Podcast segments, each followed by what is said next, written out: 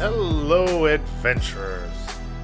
Welcome to part two of the chapter one recap. Uh, we certainly hope you enjoyed the first part, uh, assuming if you are here for this one that you did. And again, thank you very much for taking the time to listen and hopefully sharing with those you think may also enjoy. And following us on all the socials Incorrigible Party on Facebook and Instagram, at Incorrigible Par on Twitter. And without further ado, let's get right into it. Here is Chapter 1 Recap, Part 2. Oh, Gozer, what's wrong with you? Falzarin reels back from the punch. Gozer immediately on her feet, great axe in hand. Where, Purple Lady? Where? Once convinced there is no immediate threat, Bryn manages to coax the events of Gozer's dream out of her. Falzarin, recalling some information about the ethereal plane, surmises that this woman used this plane to invade and influence Gozer's slumber. Did she do anything to you? Are you hurt? Gozer feel weaker. Despite her feeling of fatigue, Gozer dares not risk going back to sleep for the remainder of their rest. Setting out the following morning, the party keeps Victor to the south of them, giving its limits a wide berth. Circumnavigating the city like this taking a full day of travel. With sundown fast approaching, our party reaches the road leading into the surrounding wooded area. In the distance, they spot a humanoid figure. Any identifying features amorphous in the pending gloom of twilight. The figure's path will undoubtedly coincide with their own. Readying for another night's rest, the party sets up camp in the thick of the trees, with the road in sight. Gozer is quick to bed down, the effects of the previous night still leaving her drained. Only an hour passes before the sound of snapping twigs and crunching foliage underfoot can be heard, the mysterious figure having caught up to the party, determinedly striding towards them, unconcerned with revealing his presence the murdered Sardo the magician appears before them. His skin has taken on a gray and pallid hue. The once brightly colored vest that adorns his ensemble seems to have been drained of all pigment. The long sleeves of his dirty shirt end in tatters at his wrists. The fabric as jaggedly cut as the flesh at the stumps where his hands used to be. Broken and splintered wrist bones protrude from these bloodless, open wounds. Juxtaposed to the dead and lifeless visage of the rest of his body, Sardo's eyes gleam with a reckless vitality, a sordid intelligence. Sardo smiles and waves his stumps around with as much flourish as one can with no hands. Ah, we meet again. I've just the thing for you all, and I promise He'll be losing on this deal. Locking eyes with Bryn, he immediately moves towards her position. His stare intensifies, and Bryn feels her muscles start to tighten and seize, unable to draw back her knocked arrow, unable to move. I killed you once. I can do it again. With all of her strength, Bryn breaks free of whatever hold Sardo had over her and deftly launches arrow after arrow into his undead flesh. Meanwhile, Shaft, with rapiers drawn, rounds on Sardo, running him through with enough force to fell any normal man. Sardo's undead fortitude keeping him on his feet, he turns towards the once slumbering Gozer.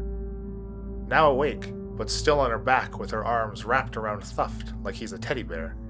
Gozer is savagely pummeled by Sardo's meaty stumps that narrowly miss the goblin. Nobody stay dead anymore. Sloughing off the hits and goblin alike, Gozer leaps to her feet to join the battle in time for Falzarin to summon a sphere of fire, ramming it into Sardo, physically weakening him. The effects of the sphere and the continued onslaught of slashing metal and piercing arrow is enough to fell Sardo for the second time. As his burnt, handless body crumples to the floor, a ghostly image is released from it, quickly dissipating into the night air. What the hell? You better burn that body. Shaft sheathes his weapons and motions to Sardos' body, unsure of how he's here. Falzarin engulfs Sardos' body in flames using his sphere. I think I've read of this a long time ago. I think this thing that Sardo became is called a Revenant. Relaying the few bits and pieces that he could remember from his youth, the party learns that on rare occasions of unjust or wronged deaths, a soul may return to their slain bodies, rising from the dead with the sole purpose of enacting revenge upon those that have crossed them. Unjust death? The guy was a crook and a con artist. I better get paid for killing him again. An uneventful night's rest later, the party continues along the forest road, stopping before a bridge. The sounds of rushing water heard from below. Blocking their path across the river is a halfling sized, bipedal, gold colored frog person wielding a short bow. Rustling leaves and swaying branches high above draw their attention to more bipedal frogs of all colors in the trees that line the forest road. Shaft waves at the frog. Hi. Paladins, croaks the gold frog, readying an arrow to fire. No, no. We're not paladins. We're just heading to Goldham, and we need to use the bridge. Shaft lowers his voice and speaks to the party. Let's try to get across without fighting, okay? Frogman move. Frogman no die. Shrugs Gozer. The frog's large, bulbous eyes blink once, slowly. Then an additional, transparent eyelid blinks for a second time, taking in the party before him.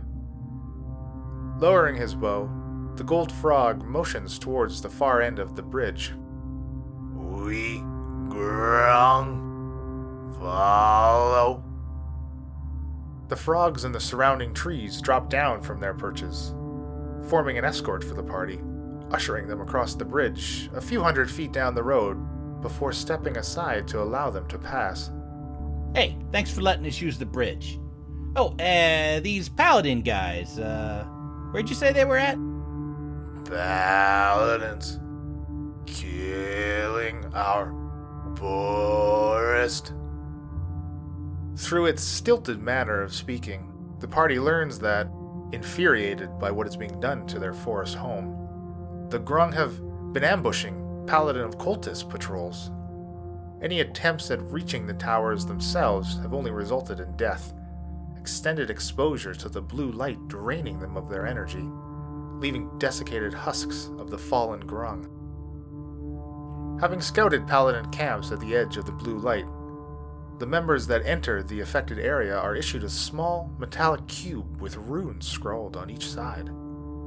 This description matching the trinket Falzarin pocketed in Sardo's shop back in Zexa. The paladins return hours later, seeming to have suffered no ill effects from the blue light, and the cubes are collected and carefully curated. Learning all they can from the Grung and parting ways, it is another day and a half of travel until the party reaches the far outskirts of Goldham. For nearly a mile around the city, hastily erected defenses pepper the landscape pit traps and wooden spiked barriers. Past these, ruined and crumbled buildings have been strategically collapsed in hopes of forming an additional barrier against the onslaught of creatures driven towards the city from the nearby forest. Nearly losing Thuft to a triggered pit trap and getting ambushed by two giant, burrowing insects in the rubble, the party trudges their way to Goldham's third and last line of defense. A 15 foot high wall constructed of overturned wagons, barrels, and wooden planks. As far as they can see in either direction, this wall extends around the perimeter of the inner city. Yet another defense that cannot deter the party from their goal. They scale the makeshift wall, finding the immediate vicinity deserted. The buildings inside of the perimeter are undamaged but abandoned. It seems that Goldham's inhabitants have moved inward, away from the wall, and away from any immediate danger. In the middle of the city, nestled in its safety of increased guard activity and distance from the outer defenses, our adventurers finally meet face to face with Goldham's mayor, Blake Lakely. Mayor Lakely. Uh, yes, Mayor Blake Likely. I prefer my entire name. Y- yes, Blake Likely, Blake Likely. Well, Mr. Mayor Blake Lakely, we're here about the tower job. Now, what information can you give us about it? The mayor explains, as the party witnessed on their way in, that his city is in ruins, and it's killed his commerce. The city isn't called Goldham for nothing. It also turns out that our incorrigible party is not the only adventuring group given the tower job. To hedge his bets and assure that the job was accomplished, the mayor has enlisted as many people who are willing to attempt the job as possible. Many of these groups have a head start on our perplexing party, having met with Blake Lakely days ago. Frustrated and growing impatient with the mayor's pomposity, Bryn says, Listen here, Blake Lakely. If you want this job done, we're the best in the biz. And yeah, you've already sent out other parties, whatever, whatever.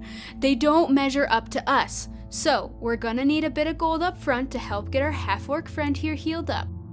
She's a bit afflicted right now. Gozer, still not fully recovered from the purple woman's attack, hangs her head slightly, ashamed that she needs this help. Seeing the mayor's frown at Bryn's petulance, Falzarin attempts to help. Well, she's also sort of our muscle. It's, it's kind of in your best interest to help us out here. Well, part of the reason you were to see Blake Likely was to get some help. If this is the help you need, then so be it. Mayor Lakely dips a quill on his desk into an ink reservoir and scratches out a quick note on a scrap piece of parchment. Give this to Mother Celesta at the Church of Arcane. With Gozer's strength restored and a few necessities purchased at Magic, Magic, Magic, the party seeks lodging at the Jiminy Eagle Inn, eager to assault the towers come morning light. From his room on the second story of the Eagle, Shaft catches a glimpse of a passing shadow gliding across the quickly emptying streets below, oddly familiar in its shape, as though he has seen before whatever must have cast it from above. Night falls, and the party rests. Bryn, however, needs no sleep. Her four hour elven trance is all the rest she requires. Quietly slinking out of the two bed room she has shared with Falzarin, Bryn can't stop thinking of Mayor Lakely's office. Specifically, a small wall safe behind his desk that she spotted during that previous afternoon. Adeptly avoiding the patrolling guards and staying out of the light cast by the torches that line the main road through Goldham, Bryn's thieves' tools are put to work once more as she gains access to the mayor's office, and quickly thereafter, the mayor's safe. Inside, she finds a sizable bag of gold and a bundle of assorted papers. Leafing through them, Bryn discovers construction orders and building plans for structures she instantly recognizes. Plans for the towers of the Paladins of Cultus. Among them are two distinct sets of plans, both for towers, but one of which is a much larger, taller construction. I knew that idiot wasn't telling us everything. Bryn whispers to herself, continuing to quickly thumb through the pages until she comes to a signed work order. The letterhead reads Lakely Construction in elegant script. At the bottom, two signatures. One from a Drake Lakely, and the second belonging to a Samuel Cultus. The worn and faded document is dated 40 years ago. Not wanting to arouse suspicion to her presence, Bryn leaves the papers and swaps the bag of gold for a bag of ball bearings, hoping the mayor's favorite pastime isn't counting his gold pieces. As stealthily as she arrived, Bryn takes her leave of the mayor's office and gets back to the street's shadows, of which there seem to be a few more as she draws closer to the Jiminy Eagle. The torches that previously lit the street have been snuffed out. Using her dark vision, Bryn is able to navigate through the darkness, finding a dead guard. His body is crushed and battered, a thick layer of mucus coating his chest. Movement from behind her.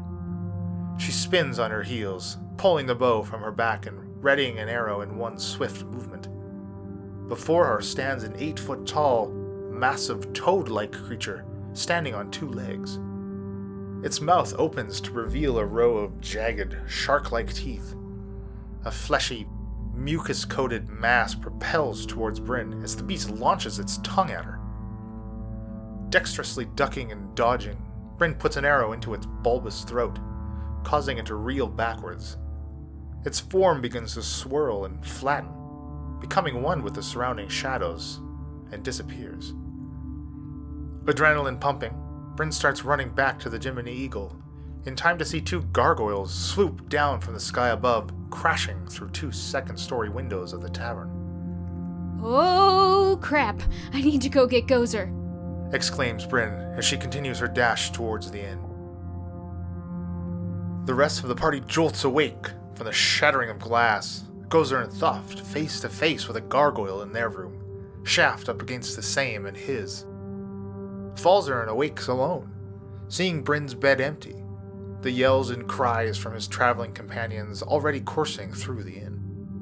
Bryn, Bryn, are you here? What's going on? inquires Falzarin, eliciting no response from the darkened room. Suddenly, the half elf is hit, wrapped up in the toad creature's tongue and swallowed whole. The wizard manages to get off a few quick blasts of magic before losing consciousness in the belly of the beast. Gozer! We've got trouble! Bryn pounds on the half orc's door, seeing Shaft sprinting out of his own room, a gargoyle following close behind. Together, the two of them smash it to pieces, while Gozer and Thuft drive the second animated statue from their room, the creature launching from the broken window, taking flight into the night. Back in the hallway, Gozer asks, You have gargoyle too? Weapons sheathed, Shaft replies, Yeah. Bryn, you too? Where's Falzarin? Bryn and Falzarin's room is empty, its window still intact. Now, the party can hear the blare of a distant siren. Another patrons of the Jiminy Eagle, the stream of guards, start to flood the tavern, questioning them about the attack. Due to the state of Goldham, the city's guard is constantly on high alert, sounding the alarm and responding as quickly as possible once they receive a report of a possible attack. Alerting the guards to Falzarin's disappearance, they begin canvassing the nearby area. Shaft, inspecting the street directly below Falzarin's room, finds a drip of mucus on the pavement. With Bryn's recount of her tussle with the toad creature, the party connects the dots. I think these gargoyles were just a distraction. Gozer want wizard back. My wizard. Uh, we have to go after him. If I'd stayed in the room, maybe he wouldn't have been taken. For reasons pertaining more to their own self interests, be they guilt, declared ownership, or it ends to a greater means, what's left of our party tracks the toad creature north, miles outside of Goldham, leading them to a small cave into the hilly terrain. They find somebody's living quarters a large bed, many shelves lined with dusty tomes and mysterious items. And set into the stone wall, a wooden door frame identical to the one found in the cave north of Zexa. Oh, yes, Falzarin. We will do great things together. The voice of Isabella Good emanates from a descending flight of stone steps, softly echoing from below. Creeping deeper into the cave, the party find themselves in an expansive chamber, nearly 60 feet high and just as deep. Three wooden tables line each of the chamber's walls. Dirty sheets are draped over bulky forms that lay motionless on each of them. Lengths of black wire hang over the sides of the tables, tracing back to a short podium at the far end of the chamber. The only source of light, it emits a faint green glow. Behind it stands the stout form of Isabella Good, and beside her, Falzarin is strapped to a slanted table of his own. He looks pale, weak, a similar black wire protrudes from the flesh of his chest. This too leads back to the podium, connecting him to it. The last ebbs of green light pulse down the wire, filling the podium with more of whatever energy seems to be drained from Falzarin. Isabella steps towards Falzarin, forcefully yanking the wire from his chest and discarding it. I knew there was something special about you when we first met, Falzarin. A unique power within you. I can offer you more should you do as I ask. Before Falzarin can reply, Bryn pierces Isabella with an arrow. Oh my! She wrenches the arrow from her back, turning to see Falzarin's would be saviors, and steps back to the podium. Her image shimmers before completely dissipating as she dispels the magic disguising her true form. Standing before them now is an ogre sized female form. Her arms are thick with bulging muscles underneath gray, wart covered skin. Bundles of twigs jut out from layers of tattered clothing, obscuring whether they are growing out of Isabella herself or are strictly decorative. Tangled within these twigs are animal and human skulls. The clean, bare bone catches the green glow. Isabella pulls levers and twists dials on the top of the podium. Balls of green light begin pulsing through wires once more, this time out of the podium, traveling to the tables with the shrouded figures lying atop them. Guys, you have got to trust me. This is not a fight we're going to win. We need to get out of here right now. Falzarin futilely struggles against his restraints as the once motionless shrouds begin to twitch and move. Two of them slowly sit upright, the filthy sheets slipping to the stone floor to reveal humanoids assembled from mismatched body parts. Reminiscent of the monstrosity the party first encountered in Zexa, these golems of flesh have the appropriate number of parts attached to the correct places. The still pulsing wires attached at the base of each of their skulls. Their stitching is loose, their movements stilted and sluggish, as if they aren't quite done animating. Nonetheless, they round on the party as, appearing from the shadows, the giant toad creature begins lashing out at Gozer with its spindly arms and flicking its tongue at Shaft. Soft! Get my wizard! Gozer bellows as she engages the toad and flesh golems, with Shaft sloughing off the tongue attack at her side with weapons drawn. The fight is short and intense, with Bryn focusing her fire on Isabella as the hideous hag attempts to scoop Thuft up and crush his tiny goblin body. Unable to catch the little scamp before Thuft can throw off the leather straps that kept Falzarin pinned to the slanted table. More sheets are cast to the floor as two more flesh golems rise, the light no longer feeding into their patchwork bodies via wire. The reanimation process complete, they pull the wires from their own skulls and discard them before advancing on the party. Wisely, they choose to retreat, sprinting back up the long stone stairs, outpacing the golems and fleeing from the cave, traveling through the hills eastward, not stopping until they reach the relative safety of a riverbank. What the hell happened back there? asks Shaft. Falzarin hesitates, quickly considering how much to tell the party. All right, I'm going to be honest with you, and it, it's not very good. Isabella offered me a deal. Either I accepted the deal or I died. You made a deal with that thing? Are you nuts? An incredulous and exasperated Bryn throws her hands into the air as Falzarin further explains. Well, look, Bryn, I really didn't have much of a choice. It, it was either death or agree to Isabella's terms, find her sister, this Erica, and get her out of this group that they're in, this coven thing. In exchange, Isabella has offered the wizard great power and a spot in the coven itself. He must travel to Pisces, the city in which Erica resides. Apparently, Erica hangs around with this Danzig fellow. Um, it, I don't think it should be too hard to find them, really. At the mention of Danzig's name, Shaft interrupts and suggests they travel to Port Randus, the closest city. Get as far away as possible from the stitched together monstrosities and figure out what to do from there. Thought long dead by Shaft, Danzig is the Halfling Ranger's older brother. After getting wrapped up with an acid tongued tiefling by the name of Surma, she and Danzig disappeared three years ago during a dark ritual performed at one of the aptly named peaks of the Vorgarag Mountains, Mount Necrosis. The river leads the party to Port Randus, a small but bustling city that sees all types of people passing through the heavily used docks. Following it makes for good travel, but the river itself is in poor state. Its levels have been significantly reduced, now more of a small stream. The water appears to have been contaminated with a strange black ooze. This contamination is found to be the talk of Port Randus, as many businesses rely on the river to operate. Finding lodging at the Asinine Leopard Inn, Falzarin is surprised and delighted to be reunited with his best friend, Brendel. Brendel has traveled to the mainland looking for Falzarin, having left Heraklion shortly after the wizard did.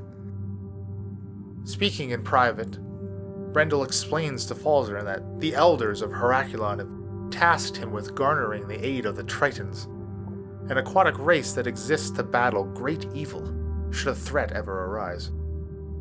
The elders have learned of such a threat. An unknown, impending doom is set to arrive in Aspara, and combining forces with the Tritons may be their only hope. Having been confided in long ago, Brendel knows that Falzarin harbors the knowledge and ability to contact the Tritons.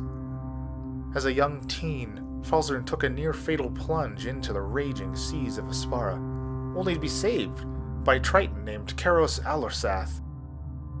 In saving him, Karos imbued Falzarin with water breathing capabilities, the wizard now able to grant this ability to himself or another for a limited amount of time. Confiding in Brendel once more, Falzarin recounts his deal with Isabella and, without hesitation, Brendel agrees to aid his friend, as does the party. And the newly formed sextet follows the river once more, away from Port Randus, heading north to Pisces. With no immediate danger around them for once, the party's curiosity has a chance to once again influence their actions. Killing a rabbit and dipping it into the tainted river, the black ooze is absorbed by the dead animal's flesh. It immediately begins to twitch and kick, adding to the quickly growing number of reanimations occurring before the party's eyes. Bryn quickly dispatches the undead rabbit. Guys, don't get any of the stuff on your skin. After another day and a half of travel, the source of the diminished river is discovered in a large tunnel that cuts through the hillside. A 30 foot stone dam blocks the tunnel before them. 10 foot wide sections overlap each other, forming a working set of shutters. Were they to be opened, the water would flow freely once more. Trickles of the black water leak through the overlapping sections as it does not form a perfect seal, this clearly being the source of the stream still flowing. Suddenly, there's movement from above them. Three humans come stumbling over the edge of the top of the dam, landing hard on the rough ground with a sickening thud. They get to their feet, revealing bloated, waterlogged features.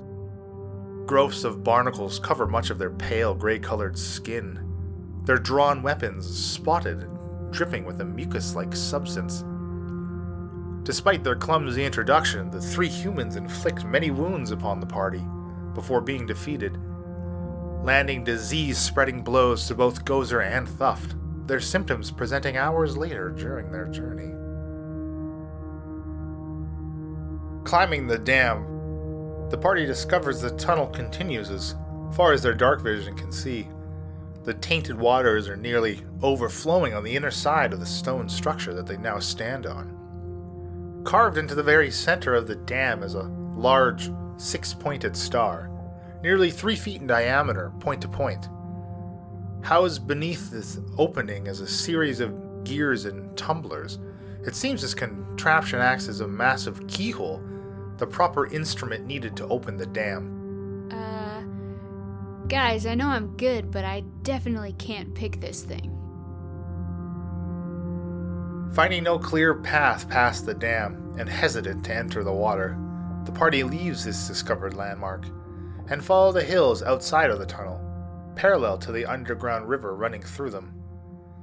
Continuing into a shallow valley, they discover that the dam has caused the small lake in the area to significantly grow in size, nearly flooding the entire landscape. This water source is also a dark abyssal black, clearly contaminated by the same source that taints the river flowing through Port Randus. A few hours into their march, Thuft begins to itch, scratching at his wound, wincing at the tenderness of it. Peeling back his leather armor to reveal skin is broken out into pulsating boils. Thuft sways on his feet, nearly collapsing. Uh, uh, King, Th- Th- Thuft don't feel so good. Gozer, too, has broken out in a rash of boils, once again drained of constitution after just being healed from the purple woman's attack. Brendel steps forward for a closer inspection. Oh, my, my goodness, this, this looks serious. I, uh, I may be able to help. Perhaps I can brew up a salve or, or potion that can cure this. Gozer clutches Thuft, keeping him from collapsing. His small frame seems more fragile than ever in her massive, battle calloused hands. You save Thuft. Now! Glistening beads of sweat fly from her forehead as she snarls at Brendel. A fever has now struck both Gozer and Thuft. Brendel quickly gets to work as the party makes camp. Gozer and Thuft quarantined at Shaft's insistence. You two stay 60 feet away from us. We don't know what the hell you have. Brendel toils for hours over the travel sized alchemy kit he produces from his bag, crafting a vial of syrupy green liquid. Uh, there should be enough for, for two dose, doses. I, I, I do hope this works. Gozer snatches the vial from Falzarin's mage hand, the rest of the party keeping their distance for now. The concoction breaks the fever of the king and her subject, but the boils remain. Oh, per- perhaps a good night's rest may help as well? Gozer glares at Brendel, wordlessly bedding down for the night. Dawn arrives and the party awakes. Gozer sits up and inspects her boils. Seeing that they have partially subsided, decreasing in size and number, beside her, Thuft stirs. The goblin's fortitude is not enough to quell the resurgence of the disease. The pulsing boils burst, expelling a mixture of blood and pus, deep red mixing with a putrid yellow. Even as they burst, new boils form and spread across Thuft's entire body. The loyal goblin lets out a horrible scream of intense pain as the newly formed boils also start to burst. It proves too much for Thuft's wiry frame as he convulses once, twice, muscles stressed, body contorted in agony. Mercifully, the event is over as quickly as it began, and Thuft is dead. No! Screams Gozer, falling to her knees, her own anguish nearly matching that of Thuft's in his last breath. A stunned, silent moment passes before Shaft puts a hand on Gozer's shoulder. So, Gozer, how you feeling? Gozer swings a clenched fist at Shaft and attempts to push him away. Narrowly avoiding her swing, Shaft's hands instinctively grasp the hilts of his weapons, wary that this could be the same sickness that plagues Victor. Though with Gozer, the sickness induced outbursts of violence would be pretty difficult to discern from the normal outbursts of violence. I, I'm, I'm sorry I, I couldn't help Thuft, I've, but I, I swear to you, Gozer, I, I will cure you. Brendel determinedly exclaims. You failed. Responds Gozer, only verbally lashing out this time, Brendel safely out of reach from Gozer's despondent growls. Falzarin steps in to defend his friend and once again attempts to be the voice of reason. Gozer, please. Brendel did the best he could. Now, don't you think we should give Thuft a proper burial? The half orc grunts, but nods in affirmation.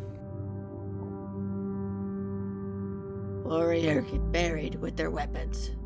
Gozer gently lays Thuft's body into the quickly dug grave, covering him with the displaced soil and debris. Are you sure?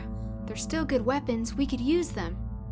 Gozer rounds on Bryn at the suggestion of stripping Thuft of his armaments, snarling. You just try. Quickly backing off, Bryn lets Gozer finish laying Thuft to rest, and the party continues trekking north, keeping their distance from the lake's waters on their left. It's midday before the party reaches another cluster of hills and yet another river tunnel cutting through them. This one is much smaller than the tunnel housing the dam, nearly half the size at roughly 15 feet wide. Here, the water flows into the lake and is clear of the black substance, the source of the contamination seeming to originate from somewhere within the lake itself. Safely able to enter this part of the water, without risk of coming into contact with the black slime, the party investigates the tunnel, only to find a branching path from the main passageway that leads to a dead end. The muffled sound of metal on rock echoes down the tunnel as tools break through stone. A quickly widening beam of light cuts through the darkness, growing as more rock crumbles into the tunnel. On the other side of this newly formed opening, the party finds three orcs wielding pickaxes in a large, well lit chamber. Their foreheads tattooed with a slight variation of the symbol the party has seen before. Behind them stands one of the spider eel creatures, silently commanding the orcs. The party engages, the spider eel creature momentarily gaining control of Shaft, commanding him to turn on his fellow adventurers. But with the creature's death, this hold over Shaft is broken leaving him with no memory of being controlled. The chamber now rid of enemies, the party can see that this, and the two exits leading out of it, have been painstakingly carved out. Rough tool marks mar the stone walls and floor. A soft, guttural moan carries from one of the exits. This leads to a second chamber, filled with more of the spider eel creatures these ones pose no threat, however. Their bodies are bloated, long necks bulging and thick. Spindly limbs are rendered useless, unable to lift their bulk. The once hairy thoraxes of their spider bodies now have only small clumps of fur remaining, jaws still filled with sharp, needle like teeth. They open and close in a sluggish manner, emitting the lone moan that drew the party to them. Littering the ground around the horrid creatures are dozens of pale, oval shaped eggs. A handful of them begin to move, the fibrous shells splitting open. The party has stumbled into some kind of hatchery. Tiny versions of the spider eel creatures claw their way out of the cracked eggs, immediately attacking the larger, bloated creatures. With voracious appetites, these hatchlings begin to devour the immobile beasts. Stand back, everyone. I'll deal with these things. Falzarin reaches into his bag and plucks a gleaming red, marble sized bead from a leather necklace and hurls it at the creatures. A ball of fire erupts around them, engulfing them in flames, instantly filling the chamber with an intense heat. It seems Isabella, the temptress that she is, gifted Falzarin with a small taste of power yet to come. The second exit from the main chamber the party entered by continues for some distance before it forks into another, smaller cave opening to the right, and continuing onward to the left. Among the sound of clanking chains and labored breathing, the small cave houses six orcs and six humans chained to the stone wall, many of them unconscious, but breathing. An orc weakly raises his head as the party enters. Clash! Gozer grips her axe, ready to kill him on the spot. Happy, go, go, Gozer. Wait, I beg you. Clash pleads with Gozer, defenseless and at her mercy. No! You die! My life, it means nothing. Take it if you must, but if there is any hope for the Vorgreg tribes. And if you have any love left for the mountains, you must find Horik and aid him. Shaft puts a hand up to stay the half orc. Gozer, wait! Addressing Clash, Shaft asks, You say you know Horik? He's still alive? With some convincing, Gozer allows Clash to continue breathing and answer Shaft's questions. Forming an unusual friendship with an orc in his youth, Shaft and Horik became fast friends, exploring the many summits of the Vorgrag Mountains. It has been many years since Shaft has spoken with Horik, not since he left the mountains to pursue his endeavors in Drukal. From Clash, the party learns that the spider creatures, called Nyogi, have enslaved the orcs of the Vorgrag Mountains, save for a small band of guerrilla fighters, including Horik, that continue to fight back against the creatures, ambushing any wagon transport leaving Drukal or the mountains.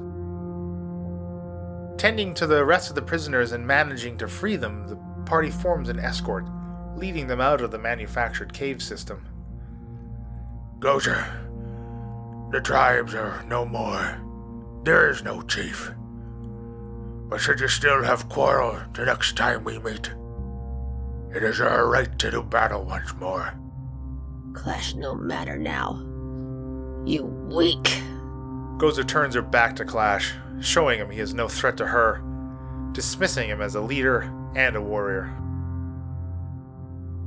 Parting ways with the rescued prisoners, the party finds themselves a few miles south of Altenshik, where many of the captured humans were from. Making it to the main road, it is two days of travel from here to Pisces, the party finally reaching their destination. Falzarin's inquiries at the Jacked Eel Inn uncover some fruitful tidbits of information about Erica and the city itself. Five miles offshore, the waters around Pisces are incredibly deadly. The area plagued by the infinite storm. Careless captains that steer their ships too close are swallowed by its turbulent winds and torrential rains.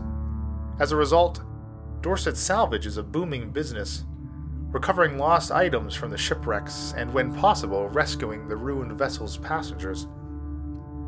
As for Erica, it seems she is the city's persona non grata, an old, crotchety woman living alone up the hill, the children whispering scary stories about her. Well, it certainly doesn't seem like many people around here like Erica. Apparently, she lives north of the docks.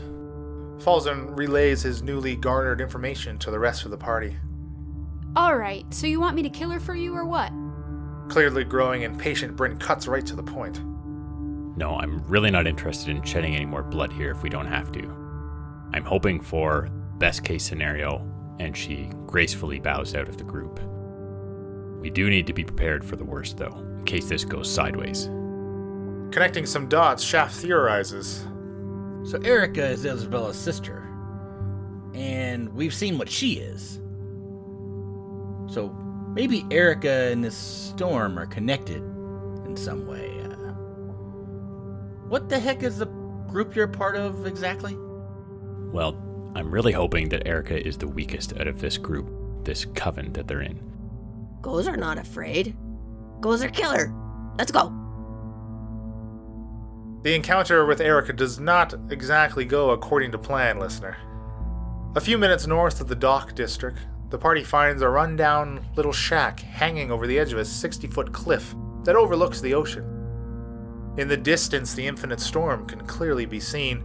It's a wall of swirling and raging water, capped by black and gray clouds that blanket the sky. It is very strange to see such a focused and oddly contained force of destruction. After repeated knocks, an old woman opens the door to the ramshackle structure. Despite Falzarin's attempt at diplomacy, Erica is not swayed, laughing at Isabella's errand boy and shutting the door in his face. Left with no choice, Falzarin once again produces a red bead of fireball and hurls it at Erica's home. The structure catches quickly, billows of smoke filling the sky. The party hears no cries of agony, nor does Erica flee the structure through the now collapsing front door. The flames burning away the thin wooden entryway to reveal the inside of the shack. Sparse bits of furniture quickly being reduced to charcoal in the flames, and the open rear door to the hut still swings on its hinges. Keeping her distance from the burning building but peering over the cliff's edge, Bryn points one finger towards the water. Uh, hey Falsey. I think she's getting away. Without hesitation, Gozer sprints towards the cliff and launches herself from its edge into the ocean. Her momentum carries her safely past the jutting rocks of the shore below the cliff, plunging deep beneath the waves. Far ahead of her, and moving much too quickly to catch, a humanoid shape jets through the water below the surface, towards open water, towards the infinite storm. What the hell, Gozer? Regrouping at the shoreline of the beach, Shaft shakes his head incredulously. Gozer shrugs. She get away. She swim fast. Their conversation about what to do next continues as two large, mechanical crabs emerge from the ocean, lumbering onto dry land. Workers dressed in Dorset salvage uniforms get out of the machines and pull in large nets that were being dragged behind the crabs. Their contents mostly small shipping crates and waterlogged sacks, the latest salvage haul from the wrecks of the Infinite Storm. Shaft turns to Falzarin, eager to settle the matter and get on with the tower job. Well, we did it, buddy. Erica's gone. There's no way the old lady survived a drop like that. Gozer probably just saw a dolphin or something. No dolphin. Gozer see Erica. Unconvinced by Shaft's theory, Falzarin attempts to garner the party's favor once more, knowing that he must venture into the storm to pursue Erica and finish his task. Look, you all saw how powerful Isabella is. She has resources that might be able to help us with this tower job if we get rid of Erica, but we need to see this job through to the finish. Falzarin pulls out the necklace of fireball from his bag. This was given to me by Isabella. I don't think I can emphasize enough how careful you all need to be with these. The wizard detaches three beads and hands one each to Gozer, Shaft, and Bryn. I'm thinking we can use those to help us too. Bryn motions to the crab machines, the Dorset salvage workers having now steered the contraptions to a nearby building, securing them to the side of it with a length of chain and padlock. Night falls and Bryn gets to work while the party rests. She successfully procures the crab vessels, the locks no match for her skill with a set of thieves' tools. Shortly before dawn, after some trial and error pulling the levers that control the crab machines, the party sets course for the infinite storm. The crabs safely submerging below the waves, two lights atop cylindrical eye stalks lighting their path. Staying close to the ocean floor, they safely pass beneath the infinite storm. Underwater vortexes spiral downward from the surface, tapering off to form miniature cyclones well above them. They pass the shattered remains of massive ships, their number impossible to count based on the utterly devastated state of the wreckage. It's not long before the crab sub's eye stalk lights illuminate an enormous skull, formed from an even larger growth of coral. Fittingly, the coral is a bone white, giving the illusion that some humanoid being of gigantic proportions lost their head, only for it to end up here, its flesh picked clean from scavengers. Navigating through the eye socket of the coral skull, the party finds a series of tunnels and chambers, the first of which has three humans bobbing in the water. Translucent, three tentacled squid like creatures are wrapped around their faces. The aquatic creatures' bodies slowly inflate and deflate in a rhythmic pattern akin to one's slumbering breathing. More of these squid creatures can be found in the next chamber. This one is only partially flooded as well, rising through a tunnel into this pocket of air. Crafted coral basins house the tentacled beasts, serving as large holding tanks. Forced to abandon the relative safety of their submarines, the party navigates through a narrowing passageway into the next chamber. Wading through nearly two feet of water, the ground beneath their feet is slick with algae. Once again, the party is face to face with Erica. She stands in a nearly empty coral room, with the exception of a familiar wooden frame set into the chamber's wall. This portal, however, is inscribed with six pointed stars that glow a deep purple. We're done talking this time, Erica. Not about to make the same mistake twice, the party jumps into action, battering Erica with everything they have. Much like Isabella, Erica drops her illusory guise, the old woman melting away to reveal a deformed face, one misshapen fish eye much larger than the other, deep blue skin that looks to be slick with slime were you to touch her, and long strands of greenish black seaweed sprouting from her head instead of hair. She's forced to flee, retreating down another narrow coral tunnel, coaxing the party to follow as she does. Pursuing their quarry into yet another partially flooded chamber, Erica disappears below the surface of the shallow waters, obscured by the coral stalagmites jutting up from the floor, further increasing the difficulty of navigating the cavern. With no target to draw on, Bryn scans the water's surface, ready to fire upon anything that appears. Gozer continues to charge into the room, searching for something to hit. At the other end of the chamber, Erica appears rising from the water, activating a hidden switch to open an escape tunnel. One of Bryn's arrows ricochets off of a stalagmite, narrowly missing the hideous woman, while Gozer continues to charge, following Erica into the escaped tunnel. To Blave! Both women momentarily disappear from sight as Bryn and Shaft catch up, reaching the exit's opening in time to see Erica pulling on a dagger sized piece of wood, removing it from the tunnel's wall. There's a low rumble before the escape tunnel collapses on Gozer, completely burying her. The coral above the tunnel's opening cracks, and a deluge of seawater begins pouring into the cavern. The rumbling continues throughout the cave system. Chunks of coral begin breaking off of the ceiling and crashing to the floor around them. And with it, more and more water begins to quickly fill the chamber. If we stay here, we are going to die. We have to get back to the subs.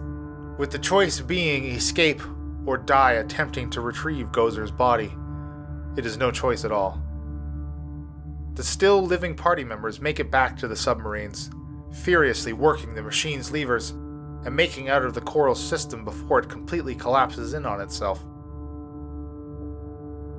The journey back to shore is a short one and provides little time for grieving. Surfacing the subs, the party comes face to face with a brass colored dragonborn and a mermaid like creature known as a merrow, locked in a contentious grapple. The dragonborn opens her mouth and lets loose a jet of flame that blasts the merrow's face. Its great fin that forms a mohawk running along its thick skull begins to sizzle, and steam forms from evaporating seawater as the merrow goes limp in the dragonborn's grasp. Discarding the lifeless form, the dragonborn climbs into a small rowboat that gently rides atop the sea's waves. These waves begin to pick up as behind them, the infinite storm appears to have gotten closer, its winds and accompanying rains now approaching the shore. Rowboat and submarines alike make it to the beach, and introductions are made. I am Shakara. It is a pleasure to meet all of you.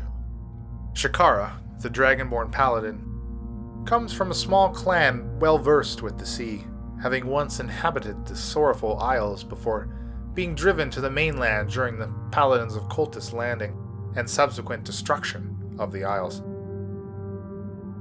Making the distinction between Hronos and those of the Paladins of Cultus very clear, Shakara explains to the party that she was out gathering ingredients for her friend, Campbell, in hopes that it will aid him in his research of a mysterious black slime she came across in her travels.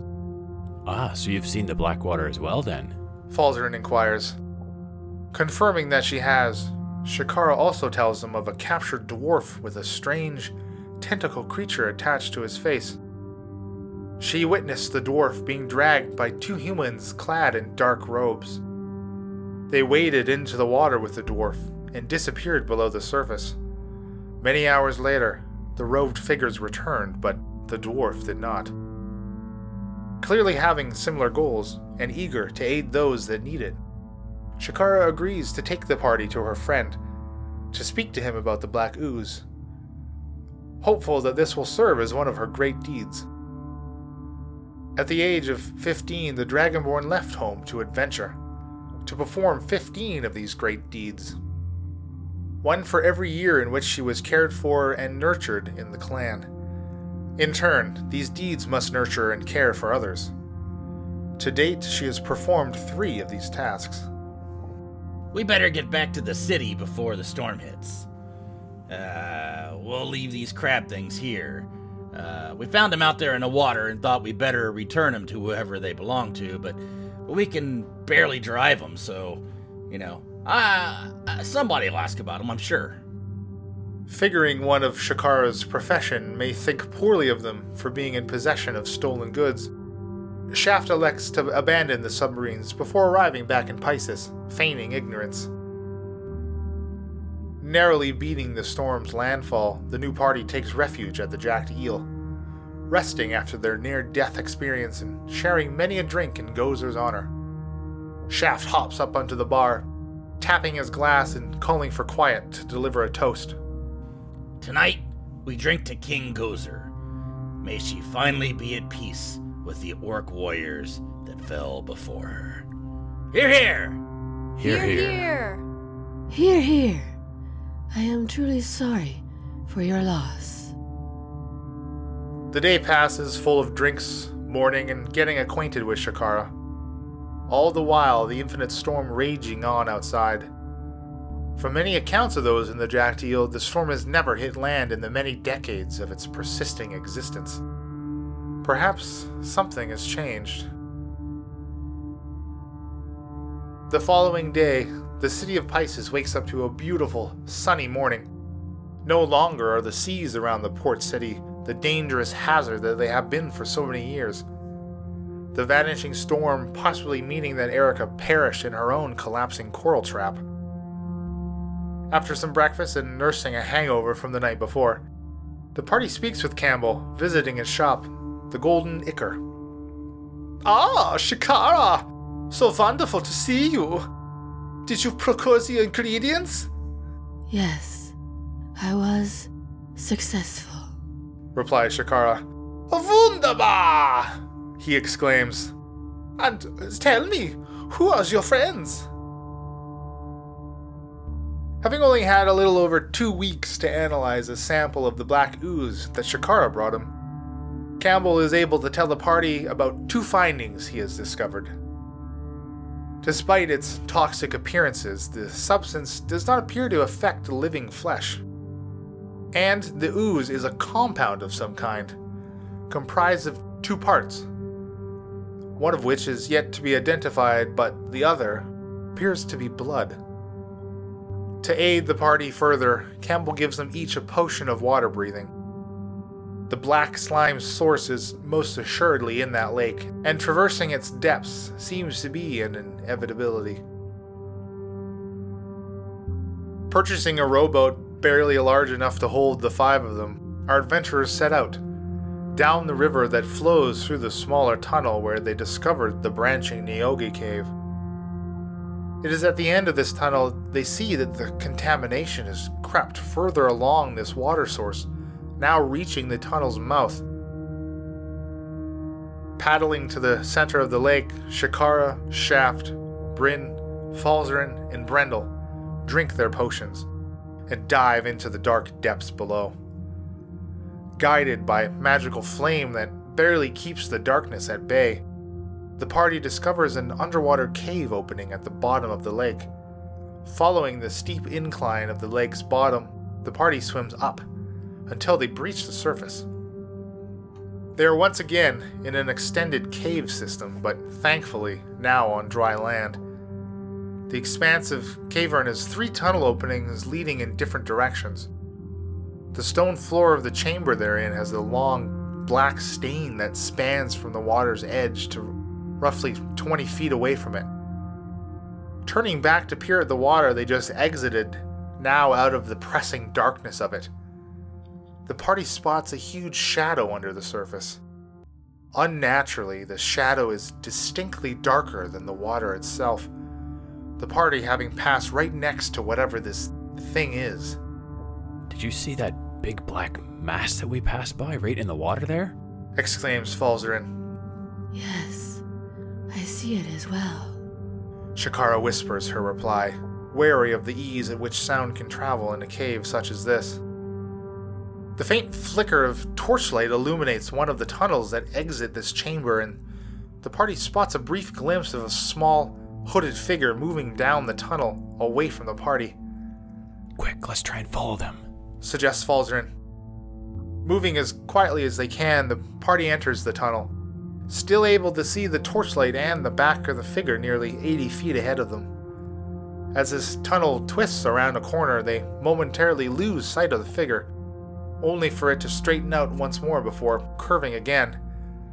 This time, the figure and light source are gone by the time the tunnel straightens out for a third time. The smell of decaying flesh assaults their nostrils as they progress further down this tunnel, eventually coming to a fork.